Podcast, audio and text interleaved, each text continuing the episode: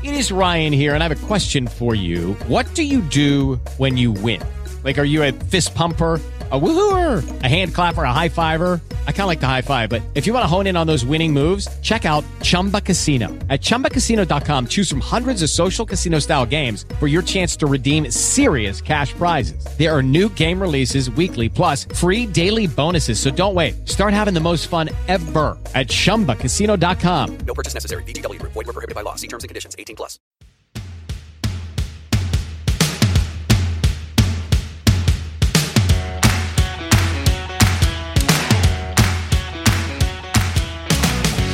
Olá, estamos começando mais um episódio do podcast O Brasil Tá Vendo, que é o programa do Notícias da TV em que a gente fala tudo sobre reality shows.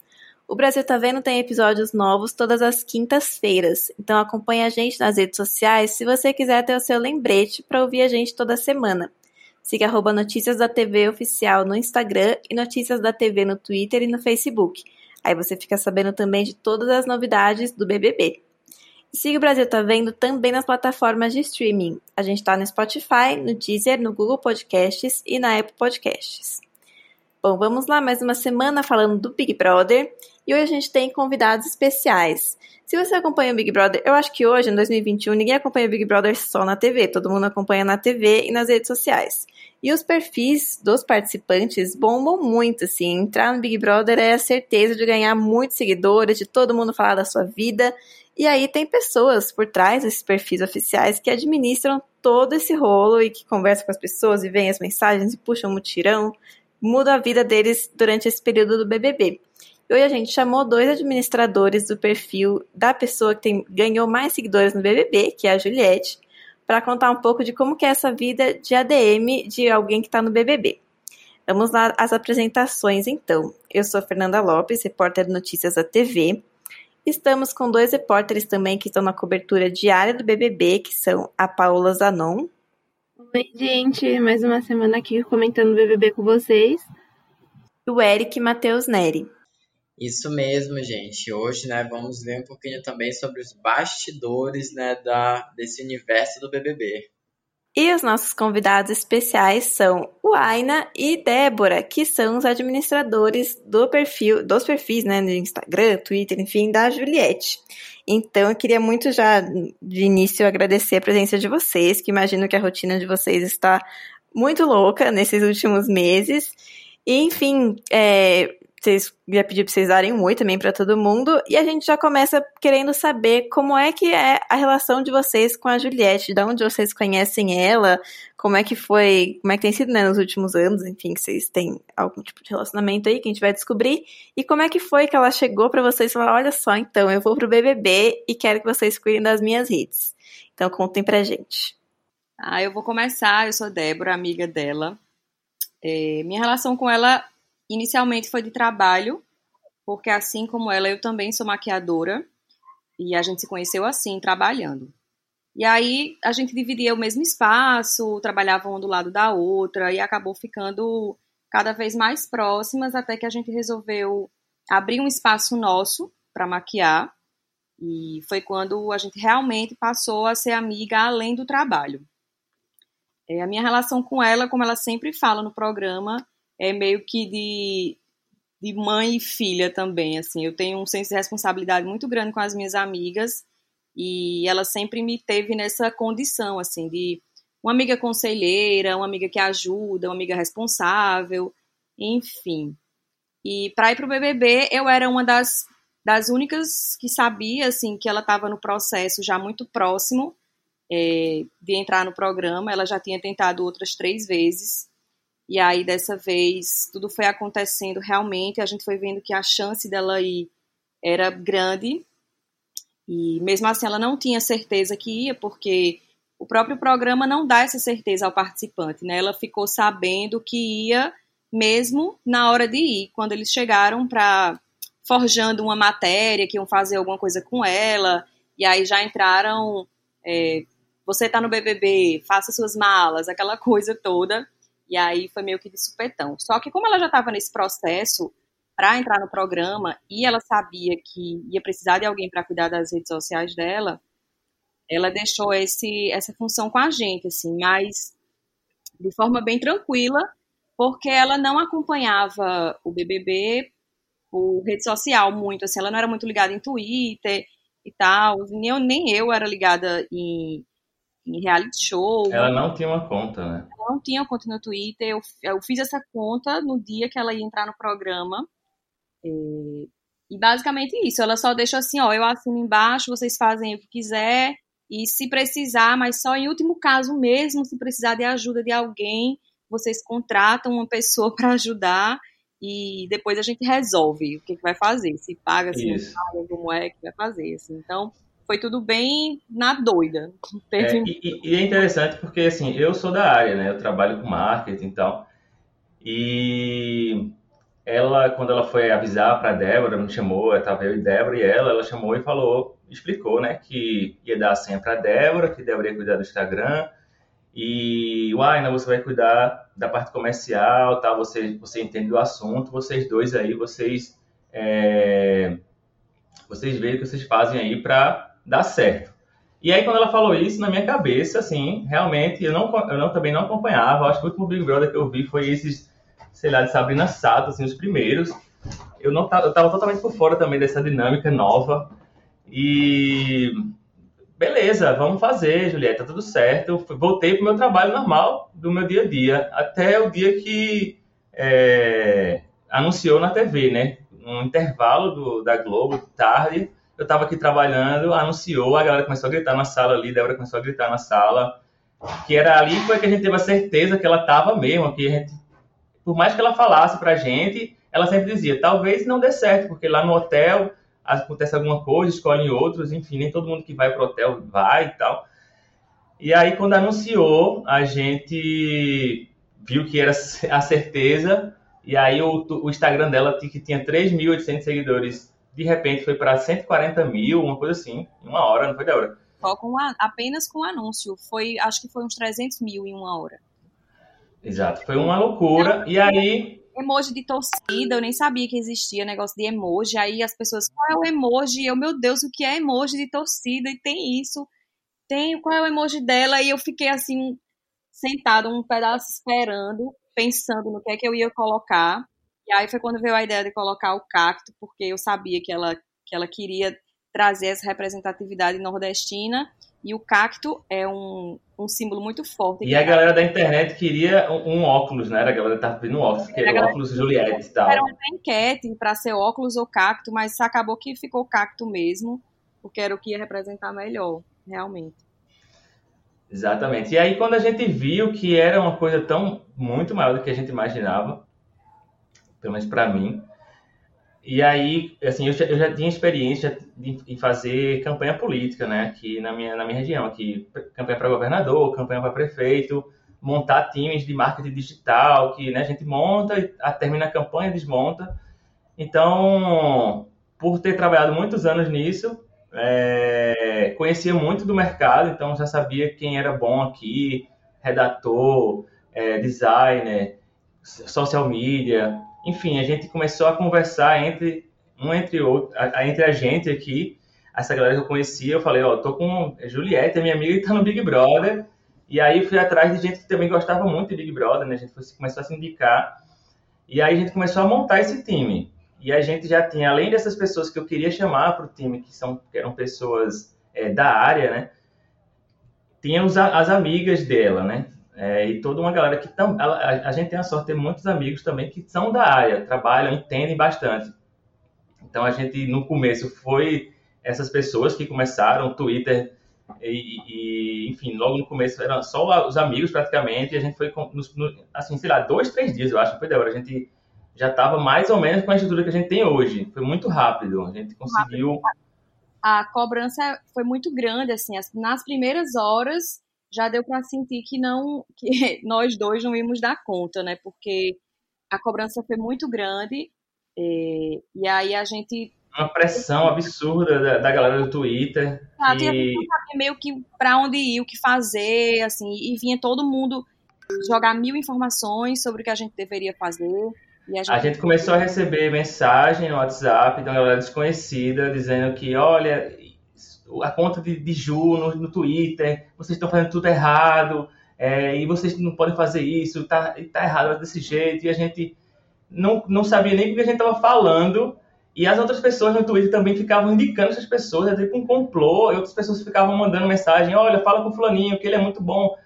E a gente, é, não, obviamente, não queria dar a senha da, da conta dela para ninguém, e aí a gente passou por um processo bem complicado no, nessa parte, né, Débora? Porque é, como a gente não entendia de, da, do Twitter, a, da, a dinâmica do Twitter para o reality show especificamente, é, a, pra gente estava tudo muito no escuro. E aí vinha todo mundo do Twitter falar coisas, mas ninguém dava uma solução. Eles só diziam: "Ah, você tem que dar o ADM para fulano, você tem que dar o ADM para mim, me dê o ADM pelo amor de Deus". E eu ficava nessa responsabilidade de Vocês estão prejudicando a Ju, eles não falavam. dá conta, é, não dá conta para uma pessoa desconhecida. E aí eu comecei a perguntar para eles assim: "O que é que tá errado? Vocês têm que me dizer o que é. Enquanto vocês ficarem só dizendo que tá errado, sem dizer o que é, nada vai mudar, nada vai acontecer. Eu simplesmente não vou dar a senha do Twitter dela para uma pessoa desconhecida e ponto e acabou, não vou fazer isso. E aí eles começaram a dizer, ó, oh, é assim, tem que fazer tal coisa. Eu já trabalhei na edição anterior para fulano, aí outro, ah, já trabalhei com Fly, já trabalhei com Marcela. E aí, a partir disso, a gente foi meio que eu, eu fui tentando construir nesses poucos dias. A gente começou sem eles, né? A gente começou, tipo, não deu a senha, a gente foi no nosso feeling. Também a gente não conhecia eles, apesar de, das pessoas começarem a passar referências, e a gente começou a ir atrás dessa, dessas referências. Então, a gente começou a pegar contato de pessoas que realmente tinham trabalhado com eles já, para poder saber se eram de confiança realmente, né, também. E aí, aos poucos, a gente foi adicionando eles no, no processo, né? E eles estão até hoje, assim, com a gente, porque a gente viu que tinha necessidade de fazer narrar o programa durante a madrugada, narrar durante as festas, narrar. E isso aí realmente ia ficar inviável para a gente, porque a gente tinha outros compromissos, outros trabalhos, filhos, enfim, a rotina da gente. E ainda ter que adicionar essa função de ficar 24 horas acompanhando o programa e compartilhar tudo isso no Twitter, que é o que demanda mais, assim, é, no dia, né? Você tem que estar o tempo inteiro ali interagindo. E aí foi quando a gente sentiu a necessidade que ia precisar deles, e como eles já eram tuiteiros e profissionalmente, assim, falando, né? Eles sabem a linguagem, eles sabem a abordagem certa para isso. A gente sentiu essa necessidade de dividir com eles também. Mas foi um processo aos poucos. A gente foi passando de um por um, dando a senha de um por um, até que todo mundo é, se alinhou com a equipe e eles estão até hoje lá com a gente e são nossos, nossas mãos e nossas pernas no Twitter. É, a gente, a gente, o Twitter é um caso à parte, né? Porque teve toda essa complicação inicial aí. E além disso, a gente tinha é, todas essas, essas pessoas conhecidas que é, entendiam do assunto e a gente começou a organizar a estrutura pelos canais, né? Então, Instagram, a gente tem uma pessoa lá, que é Teca, que é a nossa head do, do Instagram. Então, ela é a pessoa responsável por tudo que é publicado lá, nos stories, no feed.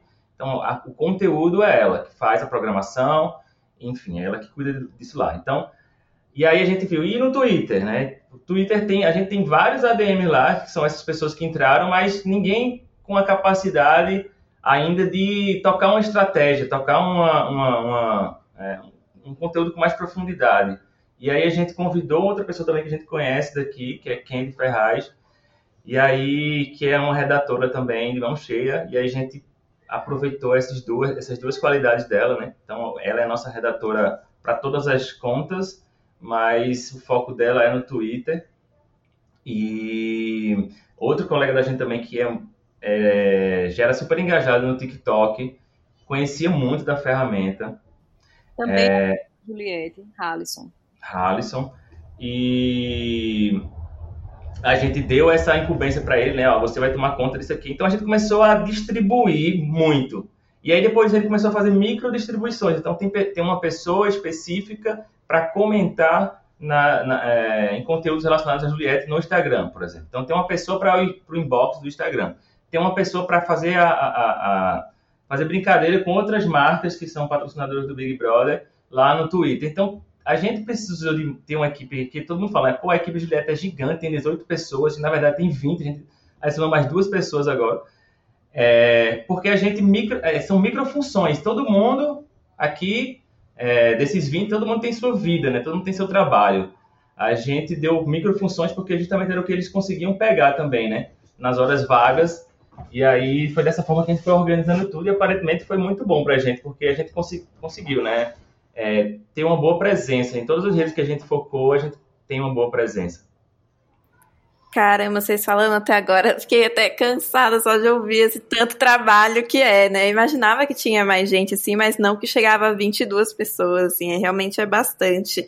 Eu ia até perguntar, assim, como é que é a rotina de vocês com, com esses cuidados todos, assim, no sentido de é, é, que assim, agora vocês falaram que tem mais gente, eu imagino que vocês fiquem mais numa uma parte de supervisão, né? De saber o que tá rolando e tal, mas queria saber quantas horas vocês acham que vocês assistem BBB por dia, se vocês ficam também hoje online vendo o que as pessoas estão comentando sobre ela. Vocês falaram que tem gente que responde, né, no, no Instagram e tal, as DMs, mas vocês também olham, assim, quem é que tá mandando, assim, algum famoso querendo falar com ela, quantas públicas já estão chegando, queria saber como é que é a rotina de vocês, se vocês ainda estão, assim, no dia a dia, olhando, vendo os vídeos, vendo as hashtags que a galera sobe, ou se vocês estão mais, assim, vendo à distância, sabe?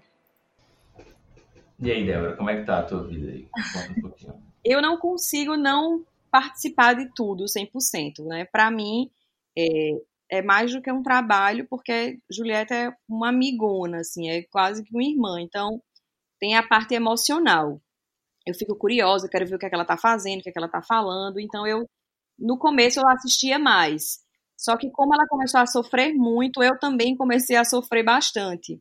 E aí, eu optei em não, não assistir tanto para evitar o meu sofrimento. Então, às vezes, eu acompanho mais pelo Twitter mesmo, ou vejo algum resumo, ou vejo algum vídeo assim, mas eu não fico o tempo inteiro. A gente tem os grupos né, de trabalho que sempre que tem alguma coisa importante a gente recebe nos grupos. É meu, para mim hoje a minha fonte de informação são esses grupos de trabalho. É, tá então, que fala, tá acontecendo tal coisa, e aí é que eu vou, ligo o pay-per-view e, e, vou, e vou é, acompanhar o ao vivo, mas é, eu tenho muita essa interação com os fãs, porque ela já falou tanto em mim que todo mundo já sabe quem eu sou.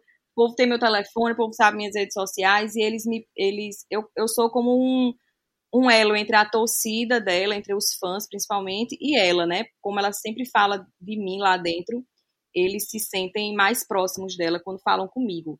E aí, o meu dia é muito baseado nisso. Eu dou muita atenção, eu vejo as hashtags, eu estou em grupos com eles, eu tento fazer essa contribuir com eles dessa forma também, porque é uma forma de deixá-los mais próximos dela, né? Então, minha rotina basicamente é ficar em todos os grupos, eu estou em todos os grupos de trabalho, é, acompanhando tudo, como vocês falaram, assim, meio que supervisionando, dando ideia, contribuindo com alguma coisa. E essa parte de, de comentário, tá sempre vendo o DM, tá sempre. Eu sempre acompanho tudo, assim. Tem a pessoa que fica responsável por responder famosos na DM. Tipo, não é, não são todos ADMs que respondem os famosos, entendeu? A gente deixa isso separado, porque às vezes é alguma coisa específica ou se vem alguma algum contato de um patrocinador, então quem responde isso é o Aina. A gente tem essa divisão também nesse sentido, assim.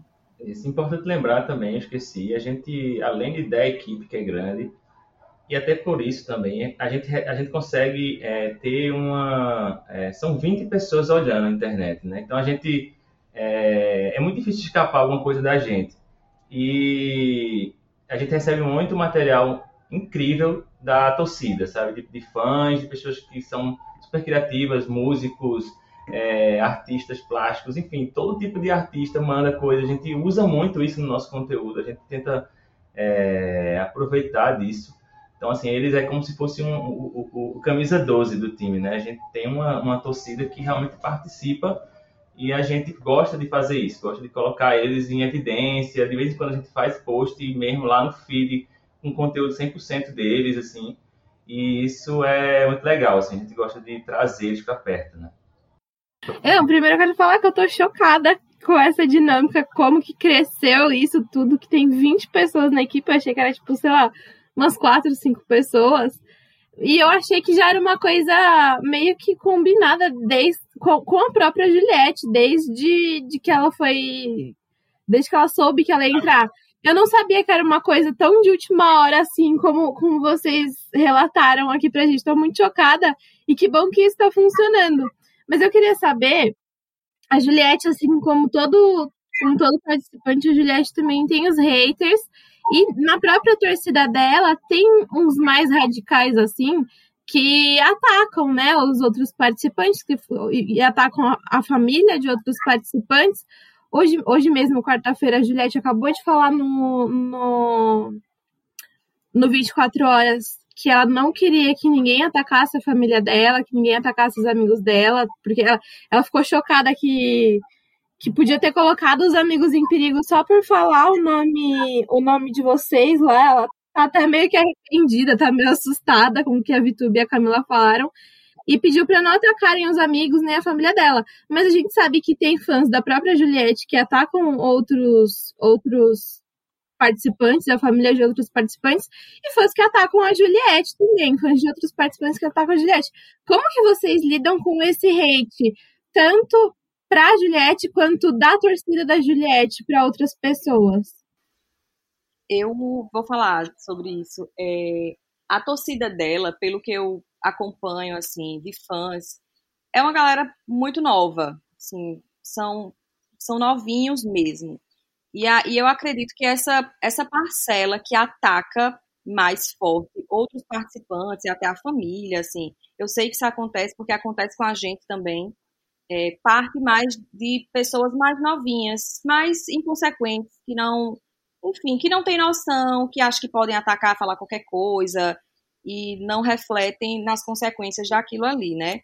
É, toda torcida tem isso. Nosso posicionamento sempre é, é contra discurso de ódio, contra ataque, é, sempre focar no jogo, jogar nas votações, jogar, enfim, como o jogo deve ser feito de forma saudável, né? Que é bom para ela, é bom para a gente. Nossos posicionamentos nunca atacam outros participantes, até quando acontece alguma coisa que a gente poderia narrar no Twitter dela, colocando outros participantes assim, citando, a gente evita, a gente tenta sempre enaltecer Juliette e não é, desmerecer outro participante, mesmo que ele esteja errado, enfim. A gente tenta fazer isso dessa forma. É, então, eu tento não levar muito a sério essa coisa de hate, porque eu também sei que do lado de lá, assim como na nossa torcida tem uma parcela mais, entre aspas, tóxica, nas outras torcidas também tem. Mas eu sei que não é o posicionamento oficial dos ADM, porque eu sei que não é o nosso, então acredito que também não seja deles é, que os participantes também, pessoalmente, particularmente, não compactuariam com isso. Então, eu tento não levar isso muito a sério. Mas alguns, assim, pontuais, a gente leva para outro nível, porque realmente passa de ser um hate, é, entre aspas, sadio ali do jogo, né? São, são calúnias, difamações, é, ataques xenofóbicos, algumas coisas a gente seleciona e é, tem levado isso para uma área jurídica para depois ver como é que a gente vai lidar com isso. Mas, basicamente, eu tento não dar cabimento a certos hates, porque só atrapalha, só desfoca, tira a gente do, do é. jogo, na verdade, e né? Outra coisa interessante também é que todo esse período, nessas crises aí que tem, né, a gente, no nosso posicionamento oficial no Twitter, a gente sempre fala para a torcida que é feio isso, que é errado fazer isso. A gente tenta explicar para eles qual seria o, o, ideal de comportamento de um torcedor de Juliette, né? E, inclusive, a gente está fazendo uma nova série aí de conteúdo a gente vai postar no Twitter sobre isso, meio que é, ensinando as pessoas o que é certo e o que é errado quando torce para alguém, né? A gente precisa, talvez, como o Débora falou aí, que a nossa torcida é, e acho que de todas tem muita gente nova demais, assim, inconsequente, e talvez está faltando essa explicação para eles, né? A gente vai tentar fazer a nossa parte, a gente, inclusive, nem considera essas pessoas que fazem esse tipo de coisa como, como pessoas que torcem para Juliette. A gente é, nem, nem acha que eles fazem parte disso. Então, a gente a está tentando ensinar eles, a gente vai fazer a nossa parte, inclusive a gente vai, é, além disso, a gente vai abrir um canal no, no Twitter do nosso jurídico de, de pessoas que querem, é, que, né, para responder também sobre ataques à Juliette. Então a gente vai tentar tirar essa história do foco, mandar para esse, esse suporte que a gente vai montar no Twitter, para, enfim, separar as coisas. A gente não quer que esse tipo de coisa, é, enfim, atrapalhe todo a, a, a, o conteúdo que a gente faz, né? Isso, isso vale para a gente e vale para todos os os ADMs e todos os participantes. Isso, isso aí acredito que é uma, é uma postura de todos eles. A gente, como a torcida de Juliette hoje é a maior, a gente sabe que proporcionalmente a gente deve ter uma quantidade maior de pessoas tóxicas torcendo por ela. E aí é isso que a gente quer explicar, né, afastar essas pessoas e explicar para quem realmente torce para ela que não é o comportamento que a gente é, deseja, entendeu? Sim, é, e eu queria até aproveitar esse gancho que vocês comentaram agora para vocês, é, vocês também falaram durante esse nosso papo sobre essa questão do como algumas situações dentro da casa relacionadas a Juliette é, como a gente até comentou aqui no programa, que tem dias ali que o nome dela não sai da boca das pessoas. Essa é a verdade. Qualquer, qualquer panelinha ali, o nome da Juliette aparece. E, e é, em algumas situações, justamente questionando ela, né, com, é, com, com críticas. Então, acho que eu também queria aproveitar para dizer como é que vocês enxergam é, eu não diria esses ataques, mas vocês enxergam esse posicionamento lá dentro da casa e como isso acaba interferindo aqui fora. Por exemplo, o Gilberto é, era um grande aliado no início, se afastou agora com a Sara. Como é que esse desdobramento lá de dentro do jogo também vai influenciando vocês na hora de se posicionarem? Vocês até reforçaram né, que não que não reforçam ataque para nenhuma torcida, que não, não concordam com esse posicionamento, mas nesse sentido de exaltar a Juliette e também defender ela desse lado aqui de fora. Como é que vocês é, organizam essa linha?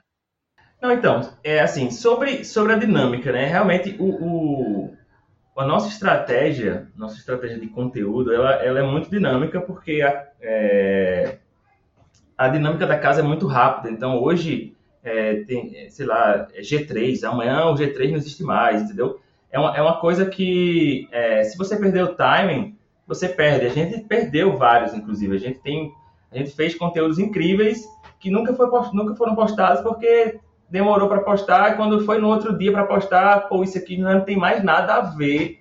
Tipo, não tem clima para isso. E aí a gente perde a postagem e perdeu. Então, assim, a gente sim, a gente tá, tem, tem que estar. Tá, é, esse clima da casa ele é completamente é, é, parelho né, com, com, o conteúdo que a gente coloca lá. Então é assim, é 100% praticamente, sabe? A gente usar é, todo, tudo que está acontecendo na casa para gerar engajamento, né? Então isso sim, a gente realmente sempre está de olho. Eu queria fazer uma outra pergunta, assim, é, no, relacionado ao Twitter. Nessa última semana, a gente viu algum, não sei se foi um ou se foi mais de um, mas um perfil meio que questionando a, a validade, assim, não a validade, mas enfim, questionando assim se o perfil da Juliette tinha muitos bots, porque cresceu muito rápido, e aí a galera questionando se aquelas pessoas que seguiam eram reais, ou era tipo seguidores que não, não dão engajamento, não sei o quê. Nessa, nesses últimos dias, é que a gente está gravando na quarta, não lembro exatamente que dia que foi, mas ah, foi depois do paredão, né? Que ela foi a pessoa que conseguiu um milhão de domingo, curtidas. Foi no domingo que, que, que, alguém tweetou isso e começou a crescer essa história de, de que ela tinha sido ah, comprados. É isso? Não, eu ia citar também que acho que depois do paredão ela foi a pessoa que conseguiu um milhão de curtidas mais rápido, não foi? Não teve essa história também, assim, que ela, foi um recorde? Ela conseguiu um milhão de curtidas em sete minutos ou seis, seis minutos. minutos. Seis, minutos. É, é. Foi ontem, bateu o recorde. De, de, era Billie Eilish, eu acho, o recorde. Igualou, né? Seis minutos, um milhão em seis minutos. Pois é, daí eu queria assim, Waina, você que já é pessoa do marketing, as pessoas inclusive levantaram sua ficha aí de conteúdos políticos aí que você já fez. Ah. Queria que você se pronunciasse sobre isso, assim, sobre essa dúvida das pessoas se é um crescimento orgânico ou não, se é possível crescer assim tão rápido, o que, que você tem a dizer sobre isso? Não, então, eu inclusive fiz um post no Twitter sobre isso, tentei, fiz uma thread lá explicando por A mais B, né, que essa, essa, essa ideia aí que a gente compra seguidores não faz sentido. É, botei print lá de, do tamanho do engajamento e, enfim, a, a ferramenta que as pessoas estavam usando para dizer que a gente tinha é, perfil fake seguindo a gente, essa mesma ferramenta que a gente colocava qualquer, qualquer participante ou qualquer grande conta do Brasil, eles davam taxas maiores do que a de Juliette, de, de, de, de pessoas fake seguindo. Então, é, a própria ferramenta que eles estavam usando para dizer que a gente tinha comprado provava para eles que não era, entendeu? Assim, foi uma pessoa que é, não, não se aprofundou, ela simplesmente queria postar isso. É, e aí, lá na, na, na, minha postagem, eu expliquei isso, mostrei os comparativos e mostrei também os, é, a, os prints lá do, do Instagram mostrando o alcance dela, né? Então, acho que na época, quando eu mostrei, ela tinha, tipo, nos últimos 30 dias, acho que era 140 milhões de interações, sabe? E é, entre comentários e curtidas. É, e aí, sim, isso aí é, uma, é, uma, é meio que uma prova de que é, são pessoas reais, né? Robô, esses fake, perfis fake, eles, é, eles viram seguidores, né? Mas o engajamento tende a cair, né? E a taxa de engajamento dela, que acho que foi deu 6,9, foi 7,9, era tipo uma, é um absurdo, é um absurdo. É, nenhuma conta, pelo menos até onde eu sei, no Brasil tem essa esse, esse porcentagem, né? Uma conta grande. Então, assim, pessoas super engajadas são 5, 4%. A dela realmente é muito alta. Enfim, é uma coisa, é, é, é um, são números é, que provariam isso, mas tá, tá, meio que óbvio, né? As pessoas, é, tudo que tudo se fala em todo canto é Juliette, então... Acompanha, sabe?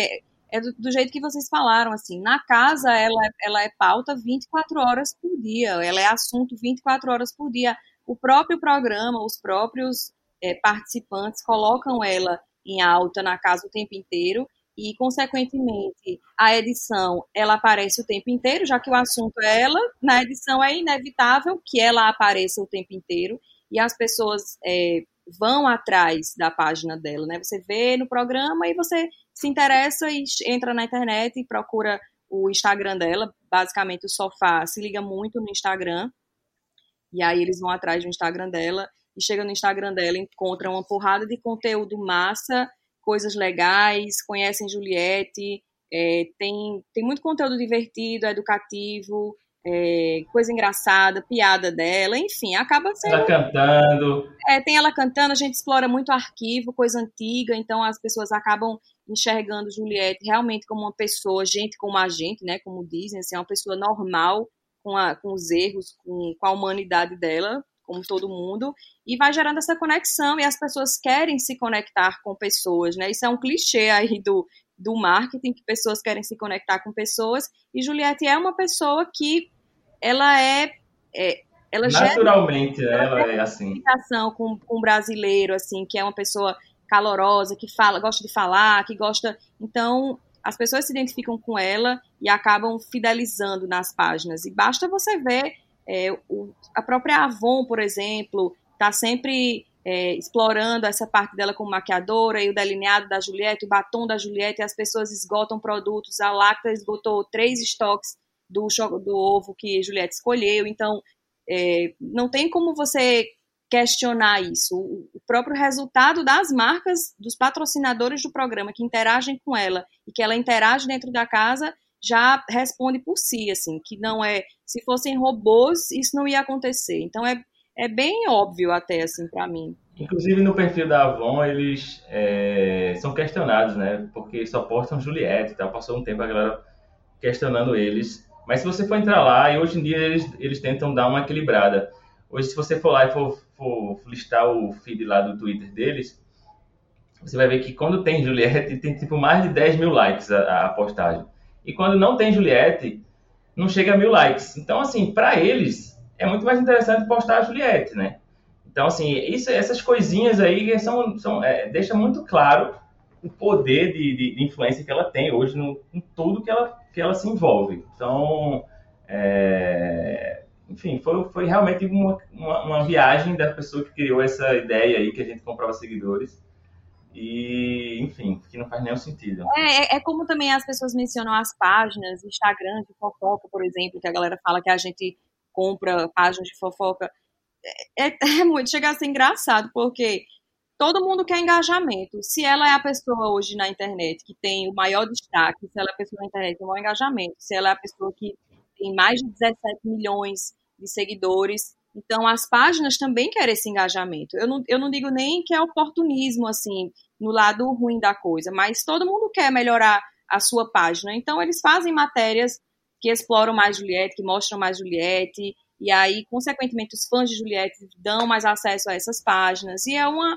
E as pessoas esquecem, né? No começo, quando Juliette foi cancelada lá, aquela história com o Fiuk, é, essas mesmas páginas, elas elas elas estavam metendo o pau em Juliette, entendeu? Também cancelavam Juliette, né?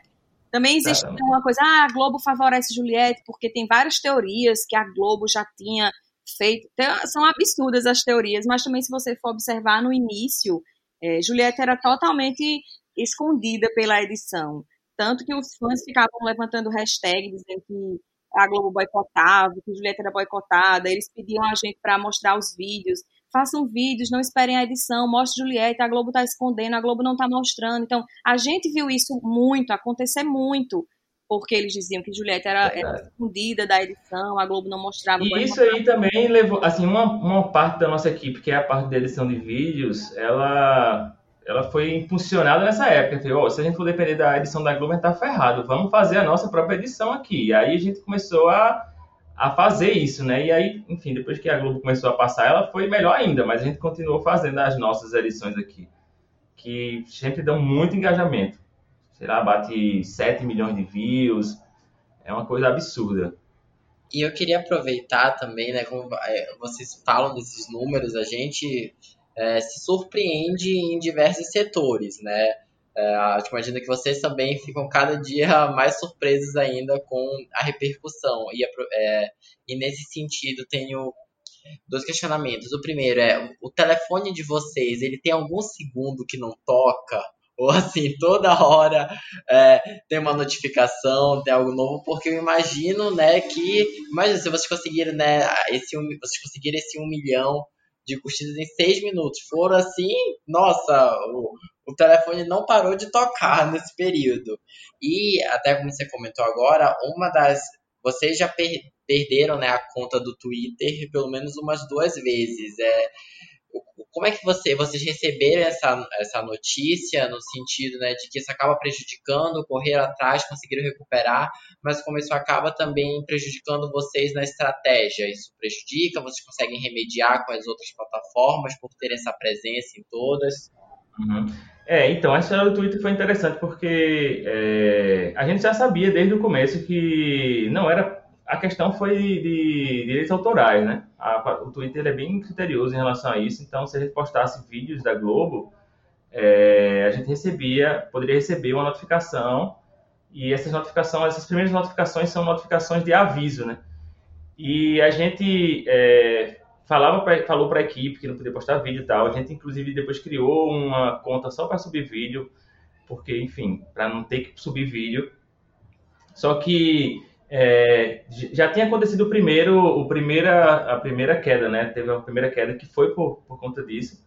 E aí a gente, é, enfim, pegou o suporte do Twitter e acho que é, mesmo dia voltou. Acho que em 24 horas, é, acho que mais ou menos isso, voltou, né, a conta e a gente não tava, não tava no paredão, e tudo bem. E aí, é, quando foi essa semana, a semana passada, né, que teve a segunda queda do Twitter, é, é- ela foi por conta de um GIF que a gente colocou.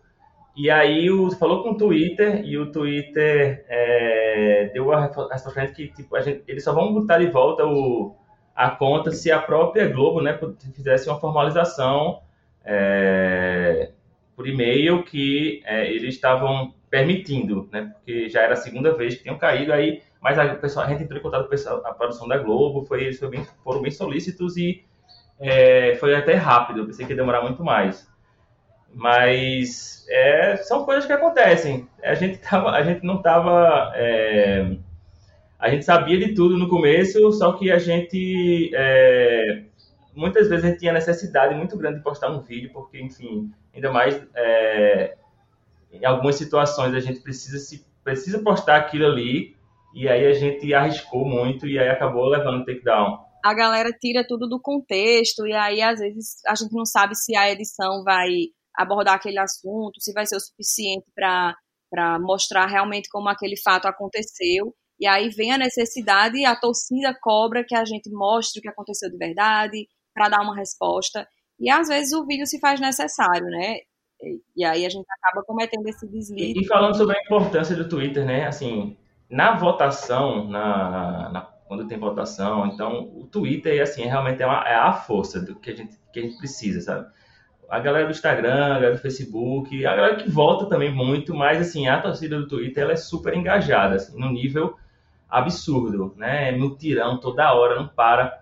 E é, uma pessoa perder uma conta dessa, não, não é época de paredão, assim, é um, é, um, é um prejuízo absurdo, porque teria que arrumar um outro jeito de organizar tudo, sabe? E é tudo é organizado pela conta oficial, né? Então, realmente seria um prejuízo absurdo mesmo. E o telefone, nenhum minuto de paz, né?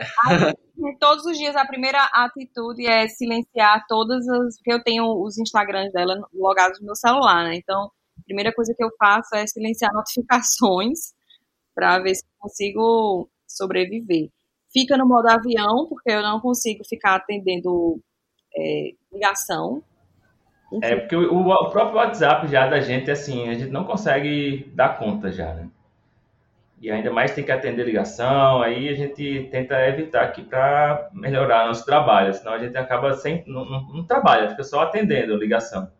Eu queria perguntar, aproveitar esse gancho que você falou da pessoa que inventou que a, ou, a, vocês da equipe compram seguidores para Juliette. Aí dessa questão que vocês falaram também de gente que tira as coisas do contexto e por isso que vocês precisam recorrer aos vídeos. É, esse ano, ano passado eu, eu tava cobrindo BBB 20, mas eu não lembro de ter acontecido muito isso. Mas esse ano tá acontecendo muito de uma torcida inventar um diálogo sobre determinado participante para prejudicar esse participante. Tem, e tem muito vídeo sendo tirado de contexto também, é, que eu acho que isso aconteceu com o Caio, que, que começaram a acusar ele de maltratar animal, sendo que cortaram o vídeo, porque no final do vídeo ele tava falando, nunca fiz isso na minha vida. Então, como, como que vocês estão fazendo para filtrar é, as fake news, tanto que a torcida da Juliette espalha sobre outros participantes, quanto outras torcidas espalhando sobre a Juliette, porque claramente eles colocam lá diálogos que é, é difícil de imaginar que algum participante tenha falado aquilo. Uhum. É, então, e é por isso que o vídeo se faz tão importante, né? É, a gente vê print de, é, de, de, conversa, né? eles, eles, transcrevem a conversa e publicam isso, é, a gente não costuma confiar nesse tipo de coisa. A gente pede vídeo, a gente quer ver vídeo, a gente quer ver vídeo sem corte, porque é impressionante, sim, a quantidade de pessoas que é, tentam é, mudar né, a, a, a, a ideia da, do conteúdo, né? E aí, assim, a gente tenta tomar esse cuidado ao máximo. E, aí, às vezes, a gente precisa entrar em ação para fazer uma edição nossa, que a gente julga ser a, a correta, e vai lá e coloca a nossa a nossa, a nossa postagem. E aí sim é os vídeos, entendeu? Essa coisa da, dos diálogos, às vezes é um diálogo tão absurdo, tão assim, ridiculamente absurdo, que a própria torcida. É, acontece dois movimentos interessantes em relação à torcida. Ou a torcida joga merda no ventilador e aquilo se espalha de um jeito difícil de controlar e a solução é esperar a próxima polêmica para que aquela seja esquecida. Acontece muito, porque aquilo que eu falei, eles são tão ansiosos de, em querer resolver, que às vezes é uma besteirinha de nada que alguém soltou ali, e aí um fã quer criticar aquela, aquele diálogo, aquela fica, aquela história, ele quer criticar, e aí ele dá um RT naquilo, ou ele posta aquele vídeo, e aí ele acaba espalhando o negócio, quando se ele não tivesse feito nada, aquilo ia morrer por si só. É uma coisa que acontece bastante e eu tento estar sempre reforçando isso com eles, assim, ignorar, tentar ignorar é, e outra coisa também é que o Twitter é uma coisa tão rápida, né? É tipo, uma coisa some, aparece e some muito rápido. E nem sempre vale a pena a gente estar tá, é, acompanhando o Twitter é, nesse ritmo que eles querem, sabe? De, é, acontece uma coisa de, de, uma hora da tarde, então de duas horas da tarde aquela coisa já nem existe mais, já esqueceram. E se a gente for né, realmente ir atrás de cada detalhe, a gente enlouquece do lado de cá, entendeu? E tem outra coisa também que os próprios fãs, quando o diálogo também é muito surreal, assim, muito mentiroso, eles mesmos chegam lá e eles colocam o vídeo. Às vezes a gente não precisa fazer nada.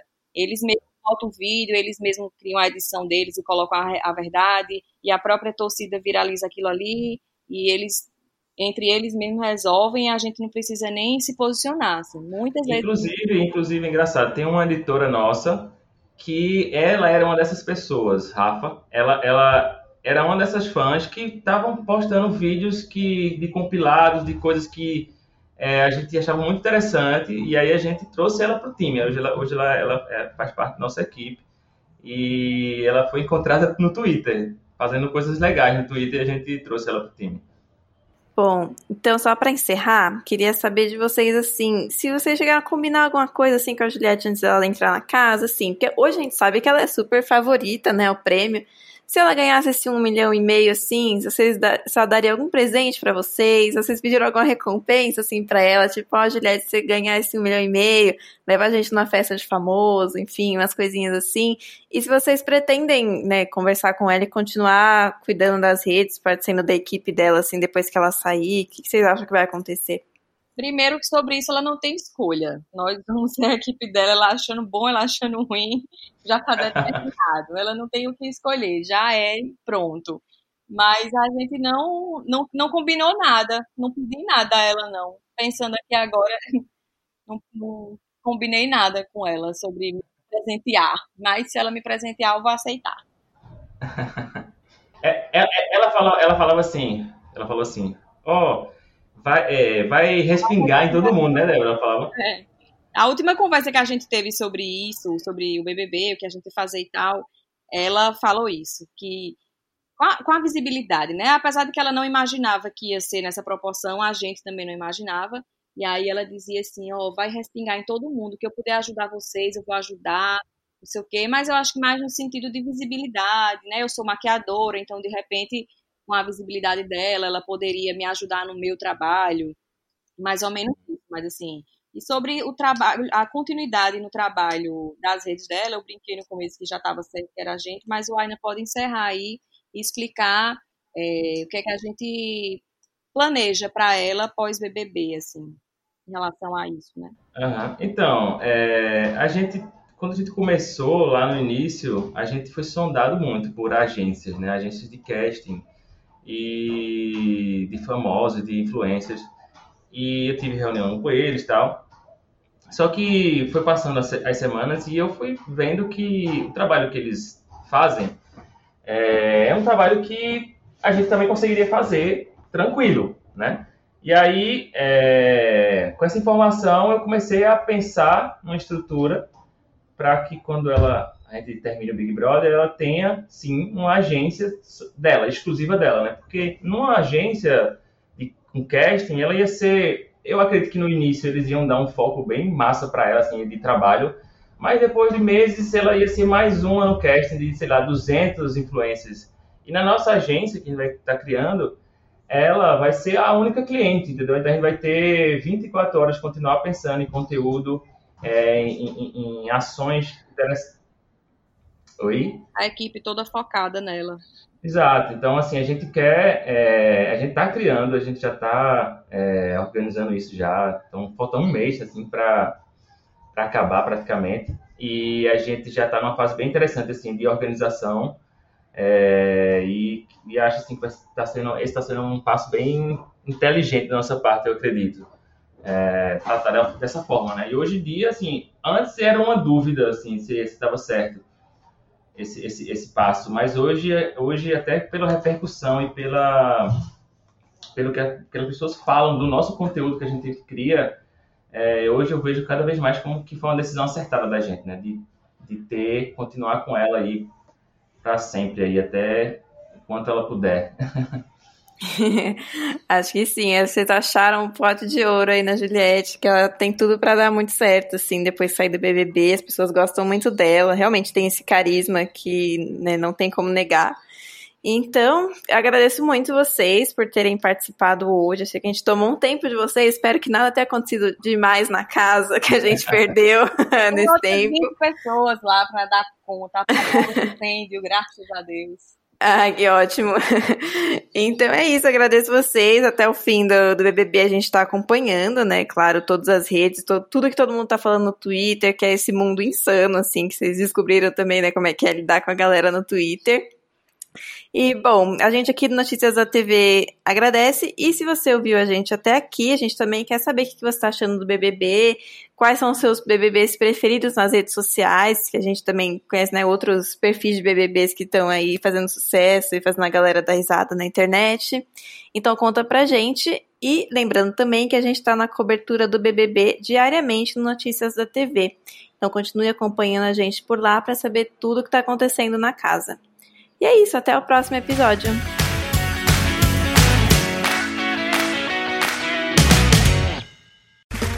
Okay, round two. Name something that's not boring. A laundry? Ooh, a book club. Computer solitaire, huh? Ah, oh, sorry, we were looking for Chumba Casino. That's right. ChumbaCasino.com has over 100 casino style games. Join today and play for free for your chance to redeem some serious prizes. ChumbaCasino.com. No purchase necessary. Full prohibited by law. 18 plus terms and conditions apply. See website for details.